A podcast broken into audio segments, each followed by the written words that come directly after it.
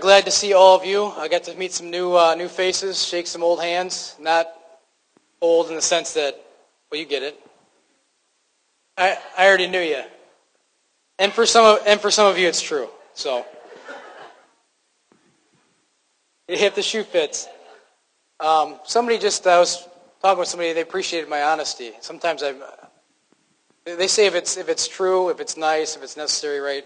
Um, I don't always filter my what I say through all of those filters. Uh, sometimes it's true, but it's not necessary. But I am glad to be here. Glad to have you here this morning. Um, in keeping with our thoughts of uh, keeping, uh, getting back to the basics and keeping the main things the main things, we want to keep doing that. Um, really, that will always be my mo. But the first week I was here with you, I, I said I was going to. There's four things you could expect from me as your pastor. Uh, that'd be a, I'd be a man of this book because I don't have much to say to you apart from what God has said to us in His written word, right? Uh, that I, uh, in addition to that, because uh, God didn't just leave us His Word, He left His Spirit, as the Comforter, the Counselor. Uh, and so I would be uh, attempt to be led by the Spirit in all that I do, um, to exalt Christ in all that we do and say uh, from this pulpit, from these these songs that we sing, um, to exalt Christ in all to the honor and glory of God the Father. So, with all those things in mind, we continue to kind of keep focus on the, the main things, back to basics. Um, and uh, last week, I introduced you to an idea that I've kind of adopted and kind of tailored to the idea of, of leading a church. And that was a, it came from a CEO. It said, uh, walked into a boardroom, and if you don't remember what it, what it was or weren't here, uh, a CEO of some restaurant chain. They were kind of dwindling, and their, their numbers were decreasing. Their, their, their, um, uh, they weren't making as much money, and it looked like they might start having to shut down restaurants. And, and uh, uh, they were talking in the boardroom about how they need to have a bigger menu. They need to have more locations. And the CEO walks in, he sits down, he says, and instantly changes the tone in the room and says, No, we need to get better. We don't need to get bigger, we need to get better. And when we get better, the, the public will demand that we get bigger. Uh, and so I used that, kind of tailored it to the idea of leading a church. And uh, um, so I've added, uh, added a line to it thinner, better, bigger. We want to narrow our focus so that when we have that narrow focus, we look at all the things that we have to be good at, we have to be excellent at. Uh, and when we get good at those things, we narrow that focus so that we can get good at those things. Down the road, I'm, I'm interested in looking forward to implementing some of the ideas, a lot of ideas coming to me. Uh, from you all. I, and I don't want to ever squash your excitement or your motivation. Uh, I love that. I want to keep that going and stoke the fires of your excitement for the kingdom. Um, knowing that we can't implement every idea right now, right? Uh, so we want to get uh, we want to get narrow in our focus so we can get excellent in what we do, what we present on Sunday morning, and then as God uh, permits and blesses, we can add things to it because we will have more people come in. We will be bigger, and we'll be able to tackle more things uh, for the kingdom. And so I'm excited about that. I had a conversation, actually had a couple conversations with Roe this week. Uh, he's a nice guy. I like him. You should like him too. Um, we, we, should. Well, we, that's right. We, we love Roe. We don't. We don't. We don't just like him. Uh, I'm still deciding. But no, he's an easy guy to love. But um, Ro and I were, were discussing, um, amen. Uh, we were discussing uh, how it's to our chagrin that, that at times the church loses sight of, of what the gospel, what the good news, what has come to us as good news, what it truly cost the Son. And we should, we should never, when that starts to happen, we need to remind ourselves where we came from. We, we need to remind ourselves where uh, the only good thing that we ever, we ever encounter came from. It's not from us. Um, good doesn't originate with us. Uh, we, we know the, the doctrine of total depravity, right? Not much of us is, is good for much anything. I, I, I told you last week that you are not who you are at your shiniest moment of the week. You are who you are most authentically at your worst moment of the week. When you don't want anybody to see you, that's who you are. You are also those shiny moments, but, but, but so often we focus on just what we bring to Sunday morning. We shine ourselves up, we get dressed up, we, we, we carry our Bibles in, and, and we can present whatever face we want. But anyway, we, we, uh, we owe it all to Jesus. That's why all these songs can't make too much about Jesus. Um, and all these, all these songs exalt Jesus. We lose sight, though, of, uh, of what that good news for us cost him. And, and I, I, got thinking about how that occurred. Roe and I talked about this a little bit, and I want to take a stab at how that occurred. Uh, you know, a number of decades ago, some of you uh, alive to experience it, but we, uh, we saw a, a, period of time in our country where people were experiencing very heavily with drugs and, and uh, the hippie scene and just trying to find spiritual truth with, in, in whatever pill or whatever thing that they could try to find it. Uh, and, and, of course, the church responded in, in, a number of different ways. One of the ways the church responded was uh, is that those that did find Jesus, kind of, they kept the long hair and they kept some, they kept the flip flops on, but they they started following Jesus. The Jesus movement kind of was birthed out of that. But another movement came out of another spring uh, was brought forth out of that as well, and that was uh, more of the fundamentalist movement. Uh, that fundamentalist movement was a reaction to the pendulum swinging back and forth and the, the, fundamentalist movement was a reaction to this sort of uh, uh, where do we stand as a church? We, we, need to, we need a list of things that we don't dabble in. We don't do these things. And with, the, with right intentions, the church then separated. They, they demarcated a line where we won't, we won't cross this line. Uh, we don't, and then it become a very legalistic sort of list of things, mostly things that you didn't stand for, mostly things that you didn't do. Uh, not things that we, we as kingdom people should stand for things we, we do. Uh, we should have some things that we're about, not just things that we're not about. Uh, but it was, I, I think, r- rightly intended, but uh, wrong-headed in its approach. And so the pendulum swings back. Uh, and we saw a hyper grace movement kind of take place, where uh, grace became uh, almost a, a, cheap sort of knockoff variety, where, where grace was no longer deep and meaningful and costly. Grace costs a great deal. It's free to us, but just like so many other things that are free to us, they aren't cheap. We live in, I believe, one of the greatest nations on earth. And, and our freedom is free to us. We're born that way. Praise God for that. That we're not, we don't have people knocking down our doors trying to come in and arrest me right now. Not yet. But our, our, freedom is free to us, but that doesn't mean it's cheap to us. It, it costs the lives of men and women who are willing to, to give their lives for religious freedom, for freedom of speech, and a number of other freedoms. So maybe free, but it's not cheap. And so as we see the, the pendulum swing in favor of a, a hyper grace or, or license, I, I can do whatever I want under the sun because God will forgive me. Grace is big enough to cover that. And thank God that where sin did abound, grace did that much more abound. God's grace is deeper and wider and fuller and richer and, uh, and all those things than any sin that we can commit. But that doesn't mean, as Paul said, um, should I sin that grace might abound? May it never be. God forbid that I sin just to elevate grace.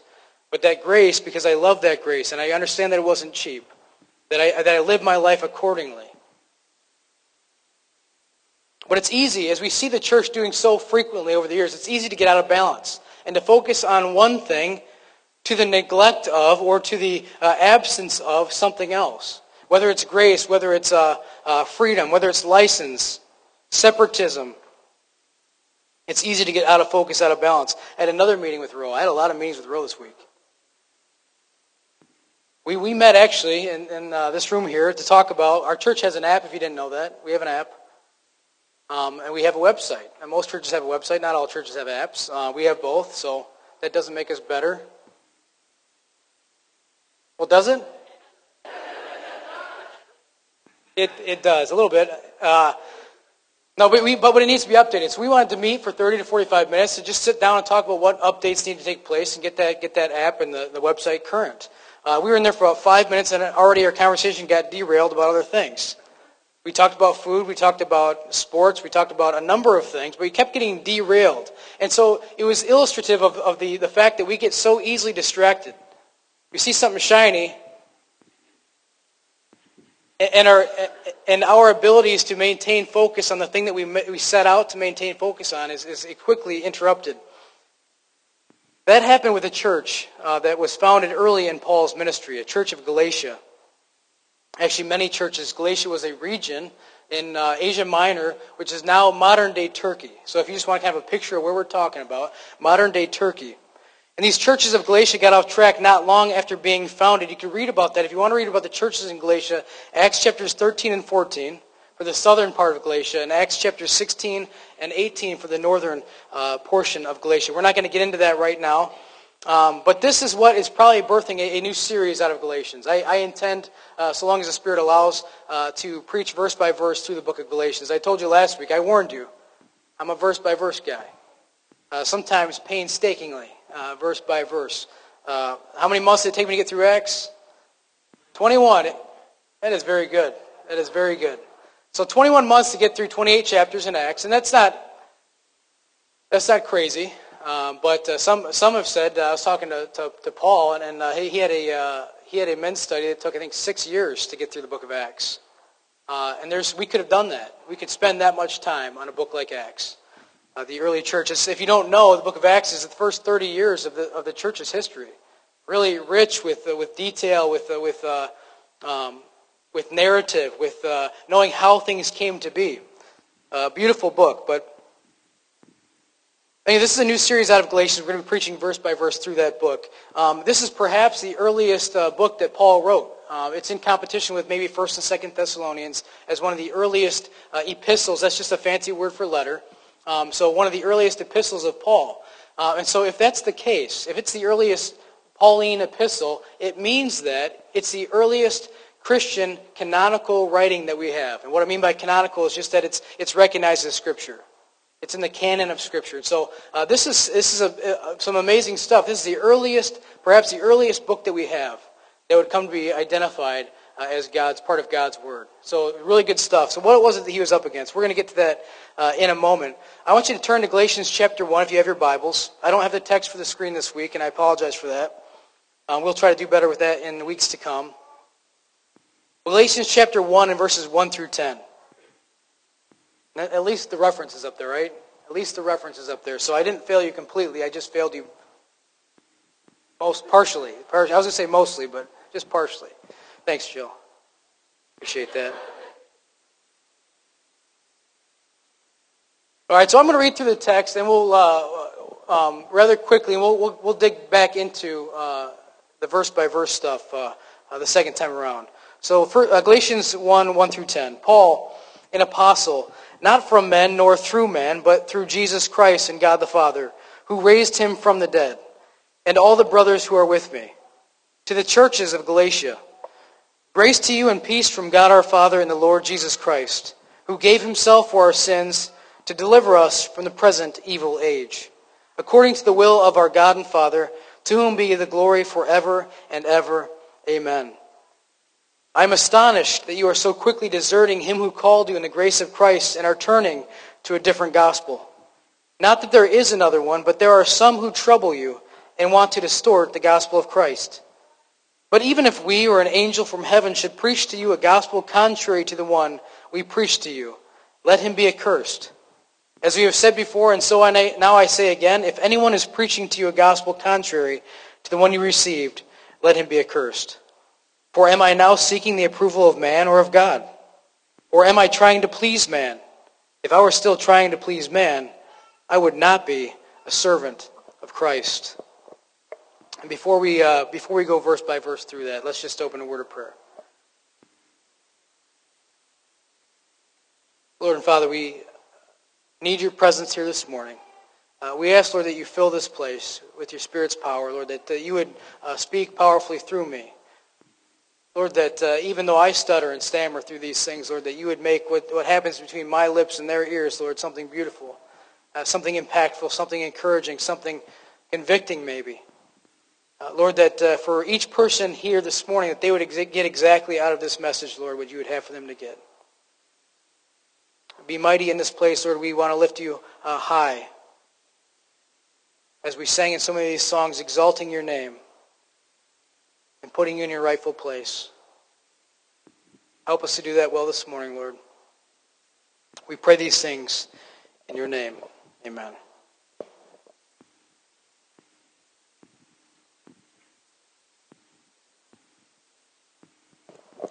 All right, so back to verse 1. Paul, an apostle, not from men nor through man, but through Jesus Christ and God the Father, who raised him from the dead, and all the brothers who are with me, to the churches of Galatia. So Paul's addressing this early letter uh, to. I was talking to somebody last week, and I said, you know, I, I actually thank God for early church heretics. Anybody ever thought to thank God for early church heretics? Probably not, right? Maybe you will after today. The reason I thank God for early church heretics is because they gave rise to early church fathers responding to early church heretics. And so in those areas where the Bible is less clear, we have, uh, we have witness to uh, what the apostles maybe were teaching at that time. uh, through the early church fathers, those that some of them even knew the apostles. You go back early enough, Polycarp and, and others, they, they would have been associates of some of the apostles. Uh, and so um, I, I thank God for the early church heretics, not because of what they taught, because, because out of that came a fountain of church literature that we can now look back on and say, yeah, the, the, the, the consistent testimony of Scripture and the early church fathers throughout history has been this. We know that we don't need to depart from this because we have the standard, and it's been steady all throughout church history. Now, without exception, but, but Paul's responding to uh, an attack, a twofold attack. So the book of Galatians is a response to that twofold attack. And if you're taking notes, the first one is an attack on Paul's apostleship. This is nothing new. Paul, uh, Paul responded to this a number of times. But Paul's apostleship is under attack. And also the gospel that he shared. And we're going to speak more, the message is mostly geared towards uh, the talk about the gospel. But we're going to start with his apostleship. See, rival missionaries, Paul comes in, he plants these churches, and then he has to leave because his business is to plant more churches, to go down the road and continue to do that. And so Paul does that. And in, in the void of Paul being away, remember a few weeks back we talked about when he left the Ephesians, he said, hey, when I leave, savage wolves are going to come in. And they're going to try to steal you away from the flock. They're going to do this. Because when there's a spiritual void, Satan looks to fill that void with anything. Anything anti-Jesus. And so here we have just a, just a subtle sort of, hey, you don't really believe Paul, do you? Paul wasn't 100% accurate, was he? So you start asking those questions and challenging what he was teaching. So his apostleship is under attack. These rival missionaries uh, that are uh, under the Jerusalem apostles, they, they know the Jerusalem apostles, and they're, they're thinking themselves maybe better than Paul because Paul didn't have the same story. You recall that the 12 apostles knew Jesus. They sat at his feet for his teaching. They spent time with him during his three-year ministry on earth. Paul didn't have that privilege. Uh, and so he was one born out of due time, as, as, he, as he describes himself. So he was not one of the twelve, nor an associate or student of Jesus' earthly ministry. And if you want to go uh, look at what the uh, book of Acts kind of defines as the apostle, Acts chapter 1, verses 21 through 22. Now, we're not, not going to get into debate of whether apostles exist today. Some would say yes, some would say uh, no. I think most inclined, most here are inclined to say they still exist. Others would say no, apostle was a once, uh, once in the church office. We're not going to get there, but, but Acts chapter 1, verses 21 through 22, if you want to see the qualifications. So Paul's apostleship is under attack. His whole ministry is under attack. And he, he doesn't look to a, a man or the blessing of some person to, to claim his authority. No, he says uh, his encounter with Christ and his appointment from God is all that he needed. When he says it was not from men or through man, but through Jesus Christ and God the Father who raised him from the dead.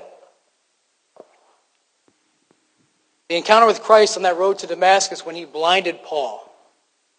And you can read about his conversion in Acts chapter 9 if you're interested in trying to keep up with these, these many references. There will be a lot of them, and I apologize if there are too many. But uh, if you want to try to piece these things together and see the, the Bible as one, one big story, one big narrative, uh, it is possible to do. It just takes some work. But the thing was that Paul didn't need anybody's permission to be called by God. And I, and I want to suggest to you this morning that if you feel called by God to do something for his kingdom, you don't either. Now, I want to be careful not to just not to just encourage everybody to run out and say, I, I feel called to preach or teach or whatever, whatever it might be. Be discerning about it. Get in your scriptures and find out what it is that you think God's calling you to do. But you don't need man's permission or blessing, but God's to do so. And, and the fact is here, this has been my story. And this is not, this is not to disparage anybody in my past, but when I, I felt called to preach, most of the people closest to me in my life, you, you, you felt what? You did, huh? And and not because they didn't believe that God could call me. They just thought, well, that's a that's a that's a serious thing to say. A, and so so you might experience. Don't take it as a God telling shutting that door. If you feel God calling you uh, to something, don't feel like God's shutting the door simply because the people closest to you are not patting you on the back. They may very well not. If God's called you to it, God will call you through it and bring you through it, and you need to do it. And so Paul's apostleship is, is under attack. Um, but he did not need the approval of mankind. I was once asked by another minister what I thought of ordination, of being ordained, and, and it just kind of jumped out of my mouth, as sometimes things do, right, Ed? Sometimes I say things and then I think about what I just said, instead of thinking and then saying things. Um, But I, I was asked what I thought about ordination and being ordained. And I said, not much. And they looked at me like, I was, oops. and uh, I said, well, let me explain myself. There's 1,189 chapters in the Bible. That's a big book. And if God wanted to teach me one thing out of each chapter, that's almost 1,200 things I need to keep straight. Don't bring me your extra stuff. I've got all that I can do to handle, just try to handle this, right? And so that was my feeling, right? That I don't need the, the, the extra scaffolding. If God's called me to do it, God has already blessed it. He's going to bring me through it. Right? And I think the same thing is true for any of you that might be feeling that tug to get more involved in church, to get more involved in kingdom, to get more involved in what you see going on week to week. These things don't happen by themselves. Uh, for every, for every minute of service that takes place, somebody sat and thought and prayed about it for an hour or two. I, don't know how long uh, Jill takes to pick songs, but I, I, I, I assume that she, she spends a good amount of time praying about things and thinking about things. All right? So um, for every minute of production that you see going on, there's all sorts of prayer work and, and, uh, and study and preparation and sometimes wrestling with God. I mean, I was wrestling with God all week saying, hey, you got to give me a message. You, you know it's Friday, right? I mean, I know it's Friday. Do you know it's Friday? Because Sunday is right after Saturday, which is after Friday. And I need a message for Sunday. Um, and, uh, and he said, he just kept saying, hold on. You just hold on. I've got this, and, and you need to know that I've got this. Um, so Saturday it was. Uh, when the message started finally coming together, but if God calls you to, he'll bring you through it. Um, so Paul, in a letter addressed to the churches of Galatia, defends his apostleship and his gospel. Uh, his, his address to the people in Galatia is nothing new. So Paul starts out in verse 3. Grace to you and peace from God our Father and the Lord Jesus Christ. Grace and peace, you understand, that's a, those are kind of common things. You see those in every one of Paul's letters. The only variation you actually see is in, the, is in the pastoral epistles. So the letters that are to pastors. And the word that he adds in the ones to the pastors is the word mercy. Thank you, Paul. I, I can appreciate that. Uh, grace and peace, and also because you're going to be standing up there teaching people and, and having tomatoes thrown at you occasionally, mercy as well. And so I can appreciate Paul for that. But he, he has a standard greeting. But Paul understands that grace and peace are very uh, huge concepts uh, that come through Jesus and are in his inaugurated kingdom. It's not yet uh, consummated. It's, it's inaugurated, but it's not yet fully consummated. So we only get shadows of those things, grace and peace, that we're, we're, we're looking forward to. But he starts out, grace to you and peace from God our Father and Lord Jesus Christ. Verse 4, who gave himself for our sins to deliver us from the present evil age. Now, we know Jesus to be the judge of all the earth. One of the things that he's called in Scripture, the judge of all the earth. So don't miss the backwardness here of, what does it say again? The Lord Jesus Christ, the judge of all the earth, who gave himself for our sins. Talk about the cost of our salvation. Like the cost of, of what this good news coming to us, what it cost the Father, what it cost the Son, who gave himself for our sins to deliver us from the present evil age we have here trappings of uh, a greater theological concept called the penal substitutionary view of the atonement. So penal meaning uh, legal. There, there, is a, there is a debt owed that we could not pay. Christ steps in the gap for us and takes our beating. And by his stripes, we are healed. So he, he's a substitutionary lamb that, that steps into the gap. He's the judge. He should, be, he should be pushing executions and justice and all these things on us who are guilty, who stand totally depraved in front of a righteous God with nothing to offer but filthy rags.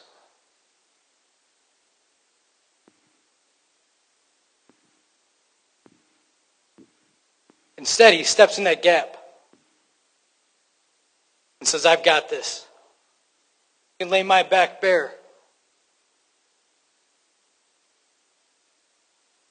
He understood fully what it would cost him to have the father turn his back on him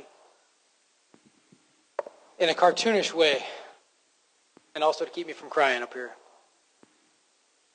As a child, twice in my childhood, I remember um, offering to take uh, my, one of my sister's punishment. I can't remember who it was. uh, what they did. But I went to my parents thinking, I'm going to put this hero cape on. They're going to be so moved by my generosity. They're just going to forget this whole nonsense that ever happened. She won't get spanked. I won't get spanked. It's going to be good. So I waltzed up and said, hey, I'd like to take her punishment. They said, all right. Uh, so they start, they start looking in the yard for a switch. I'm just kidding you. They already had one made. It, it actually had air holes in it so you could travel faster. Um, and uh, some of you can relate. You're kind of sitting on one side because the other, the other side hurts. And uh, I went to my parents and said, hey, I'd like to, I'd like to take her punishment for her. And, and they said they talked about it for a little bit. They, went, they kind of went around the corner and talked privately, and they came back and said, you know what? We're just going to forgive this whole thing. And I was like, I knew it. I knew it. It worked. And so, uh, I don't know if it's a couple years down the road, happens again. I'm thinking, all right, I think I still know where that cape is. I'm going to get that cape out and throw that thing on, dust it off. And, and I said, I'd like to take her punishment again. And uh, they said, all right. They got the they got the paddle out. I was like, wait, hold on a second. This didn't. This is not the way this went last time. Uh, last time I recall you just forgiving the whole thing, and uh, and this time they followed through with it. And uh, don't think ill of my parents. Um, it, was a it was a lesson to all of us, and that sometimes when you open your mouth and insert foot, it costs you something.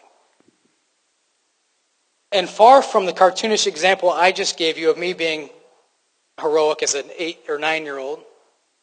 Um,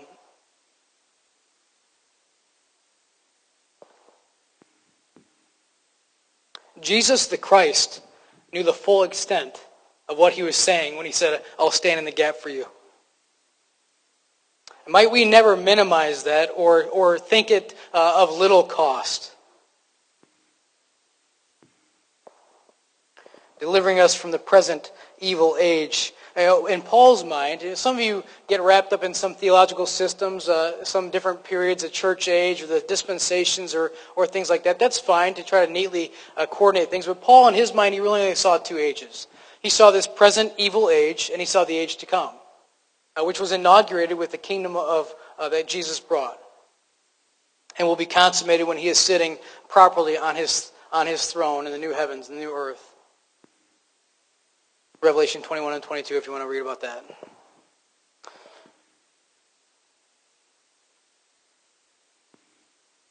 In verse 6, this is where Paul would normally take a minute to say what he's thankful for about these churches.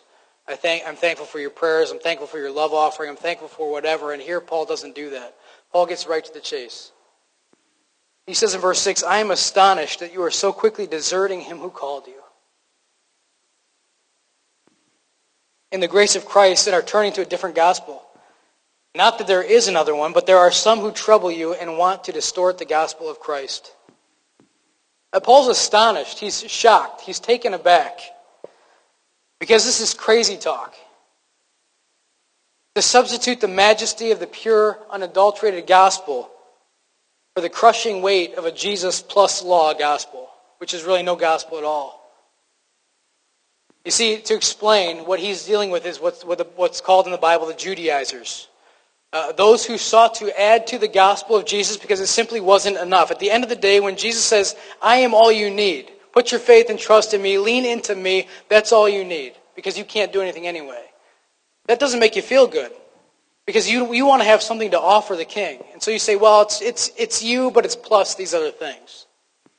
What does Ephesians 2 8 9 tell us? For by grace you saved through faith, and that not of yourselves. It is a gift of God, not by works, lest any man should boast.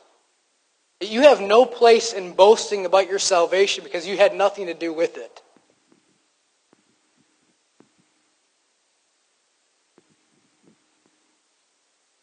He's astonished that these Judaizers would try to add something to the, uh, the, the, perfection, the majesty of the, of the unadulterated gospel. Jesus said in Matthew chapter 11, verses 29 and 30, Take my yoke upon you. For my, my yoke is easy and my burden is light. What he's not saying is that his responsibility is easy. Jesus carried more weight than anybody. What he's saying is what I offer you through my sacrifice, what I offer you is so much easier than the crushing weight of the law. You don't have to be 51% righteous to get into heaven. The fact is, you're not 1%. but in Christ you're 100%. Why would you try to meddle with that? Why would you try to distort that? Why would you try to add some of your filthy rags to that and say, isn't it better now? Doesn't it look prettier now, Jesus? I threw a pile of filthy rags on top of what you just did. It's an insult.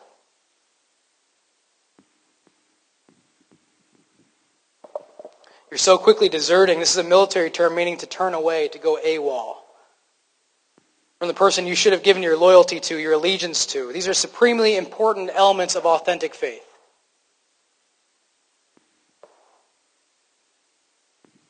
You know, just like in the book of James, it says, uh, You show me your faith without your works, and I'll show you my faith by my works. Works to demonstrate an authentic faith because you can't truly have a faith, a, a truly have put your trust in Jesus without it naturally turning into good works. It just it, it isn't real. If it's not leading to that, it's not real.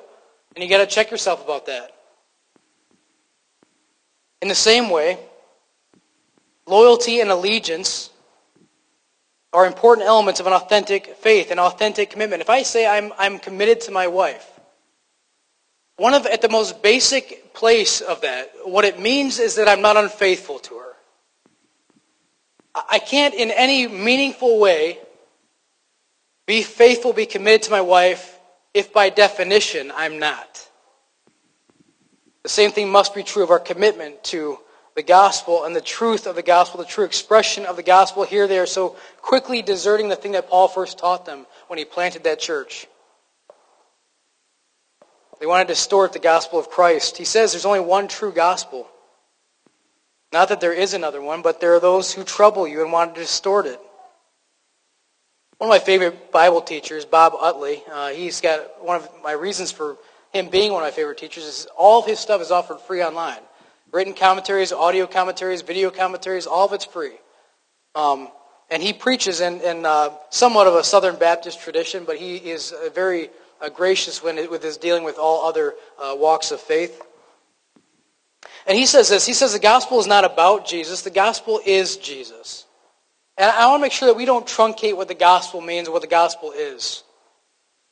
The gospel is not about Jesus, the gospel is Jesus. Tom Wright, another one of my favorite teachers, says uh, the gospel is the announcement that Jesus, the crucified Messiah, is exalted as the Lord of the whole world.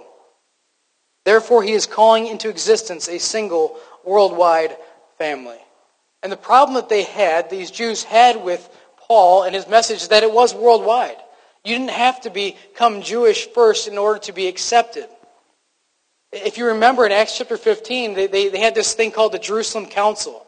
And, and I don't know if Galatians was written before or after that, uh, but they dealt with the same exact thing. These Judaizers said, look, we understand you want to be part two Christian, but first you have to be part one Jew. And the gospel actually blew the hinges off that door and said, you don't have to be part one anything. You come to Christ and Christ alone because that's where salvation is found. That's where kingdom is found. That's where redemption is found is in Christ. Not in your, your weak works or attempts to, to, to impress a God who's not impressed by your religion anyway.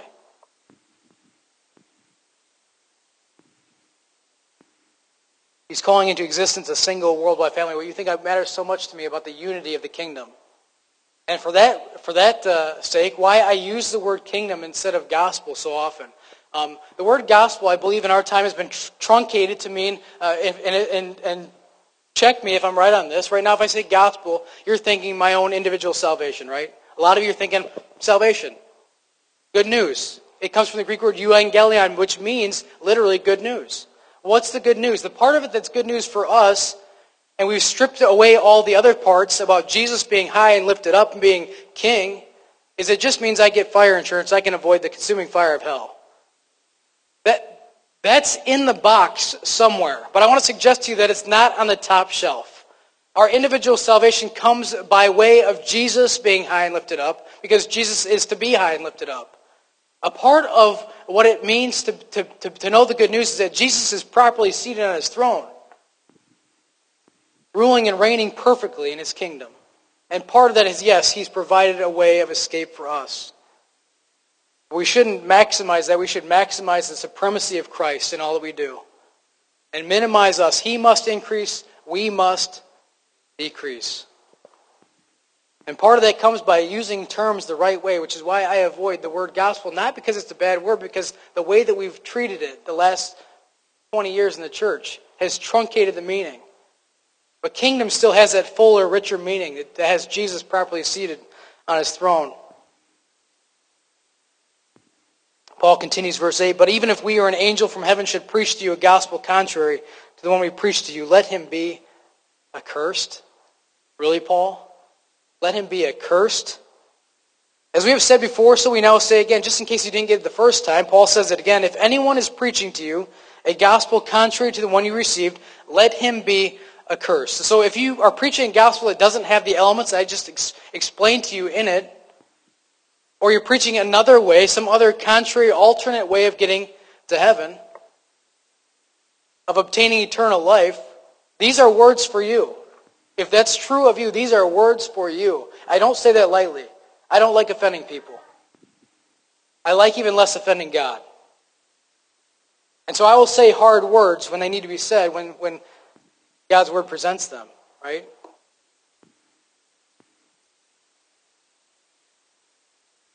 Paul offers this hypothetical, this unlikely hypothetical. He says, even look, even if I stoop to the place where I'm, I'm teaching a different gospel than what I taught you before, don't listen to me. And let me be accursed. As I'm so fond of saying, as Paul said too, follow me as I follow Christ. The suggestion being, if I stop following Christ, stop following me. It should never have been, should never be about me. Um, and uh, it should never be about you. It should be always about, always and ever about Jesus. But these are strong words. Let him be accursed. The Greek word is anathema. Probably standing behind that is the Hebrew word herem, which means let him be dedicated to God. You say, well, that's not so bad. For destruction. Let him be dedicated to God for destruction.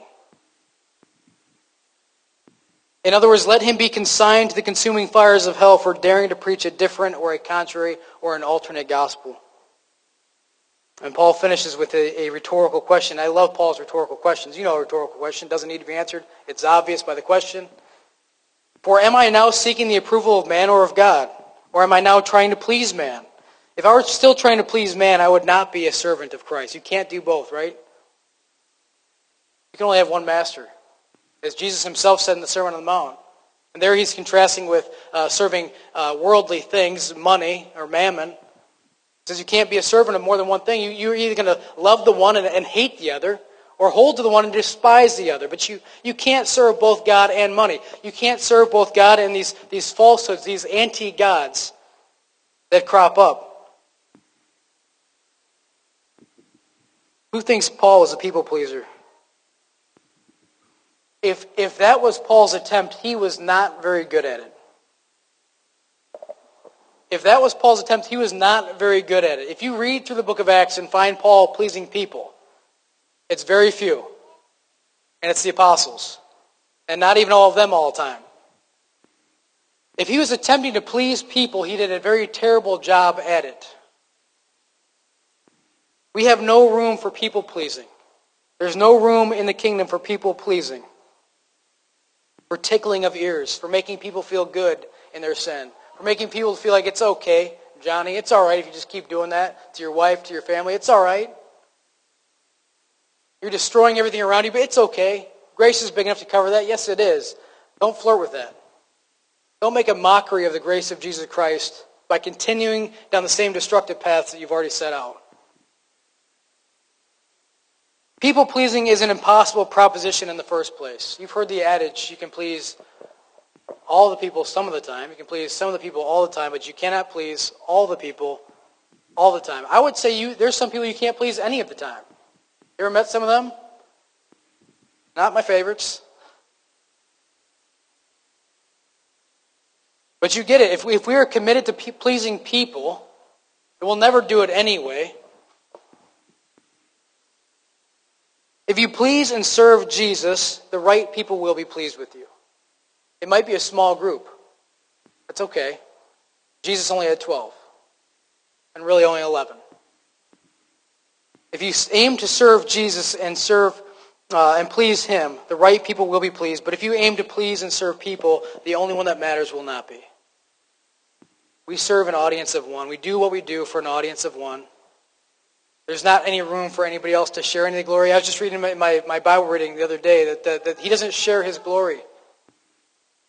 The chief end of man is to glorify God and enjoy him forever. I'm going to invite the worship team to come back out as I close the service out. So how does this hit us in a modern day culture? How does this, how does this uh, come to us in, in the modern day? Well, I would suggest to you that in, in modern culture, not only are we competing with different expressions or distortions of the gospel, we're contending with people that don't even believe in truth as a thing to be pursued anyway. We, we, we live in a day and age that people believe that relativism is, is, the, is the new kid on the block. And what's true for you is true for you. Nothing can be further from the truth. I stand in solidarity with Paul. He says, Woe to me if I do not preach the gospel. Woe to me, because I am not just guilty of steering somebody wrong. It's not just another alternate path. This is not Google Maps where you can change the route and still get the same place. Uh, on this count, not all roads lead to Rome. I'd, I'd rather suggest that you think about it like this.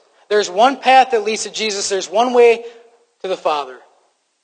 The man Christ Jesus. I am the way, the truth, and life. No man comes to the Father but by me.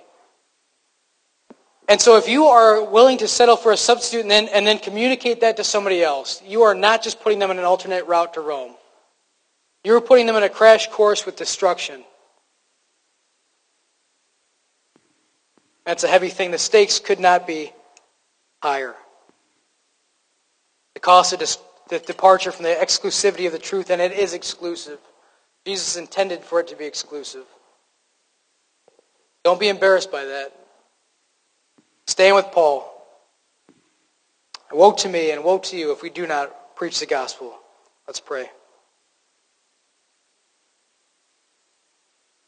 Father, we thank you for the reminders in Scripture of what you're all about. Lord, we thank you for even the difficult words, Lord, that uh, are hard to preach, they're hard to read, they're hard to think about sometimes. But Lord, we, we need to meditate on them. We need to live our lives by them. Lord, if there's anybody here this morning who is not certain that they have recognized you as their Lord and Savior, Lord, they call you King. See you high and lifted up, Lord. If there's anybody that hasn't made that personal choice to make you the King of their lives, the Lord of their lives, Lord, might you, your Spirit stir in them uh, such a discontentedness about the position they're in right now, Lord, that they would, they would, they would pursue you with everything they've got.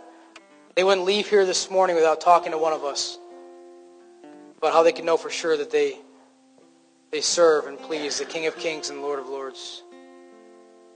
Lord, we thank you for our time together this morning. We pray these things in your name.